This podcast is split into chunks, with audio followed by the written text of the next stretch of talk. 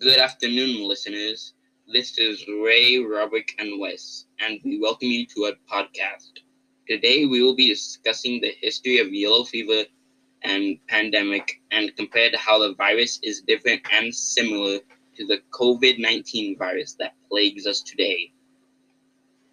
Yellow fever is a virus that dates back in the 1600s and is ex- easily spread and has killed lots of people. Now, on to our questions for our first guest, Wesley. Hey, Wesley, can you compare yellow fever to COVID?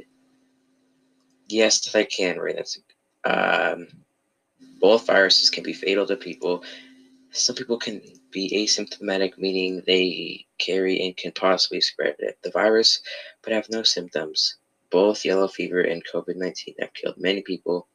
A contrast is that COVID is spread in the air by and by people. Meanwhile, yellow fever is spread by being bitten by mosquitoes.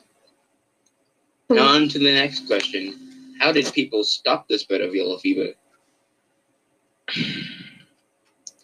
They stopped the spread by wearing bug spray during the mosquito season, and a vaccine was developed in 1851 to fight yellow fever, and it's and it was also helped to ease the pain for patients who already had the virus.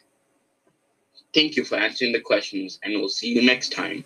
Now, on to our next guest. Hi, Robert. Thanks for being here. How can yellow fever prepare us for future pandemics?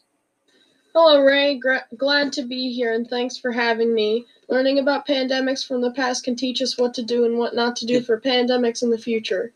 This helps us be prepared to make smarter choices when it happens. Is there any additional information you want to tell us about yellow fever?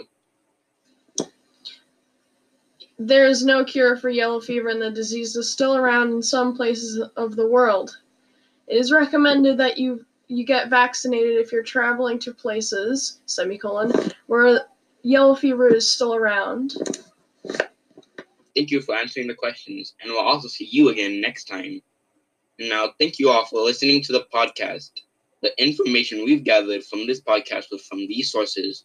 The first source we got this information from was from the History of Vaccines, an educational resource by the College of Physicians of Philadelphia.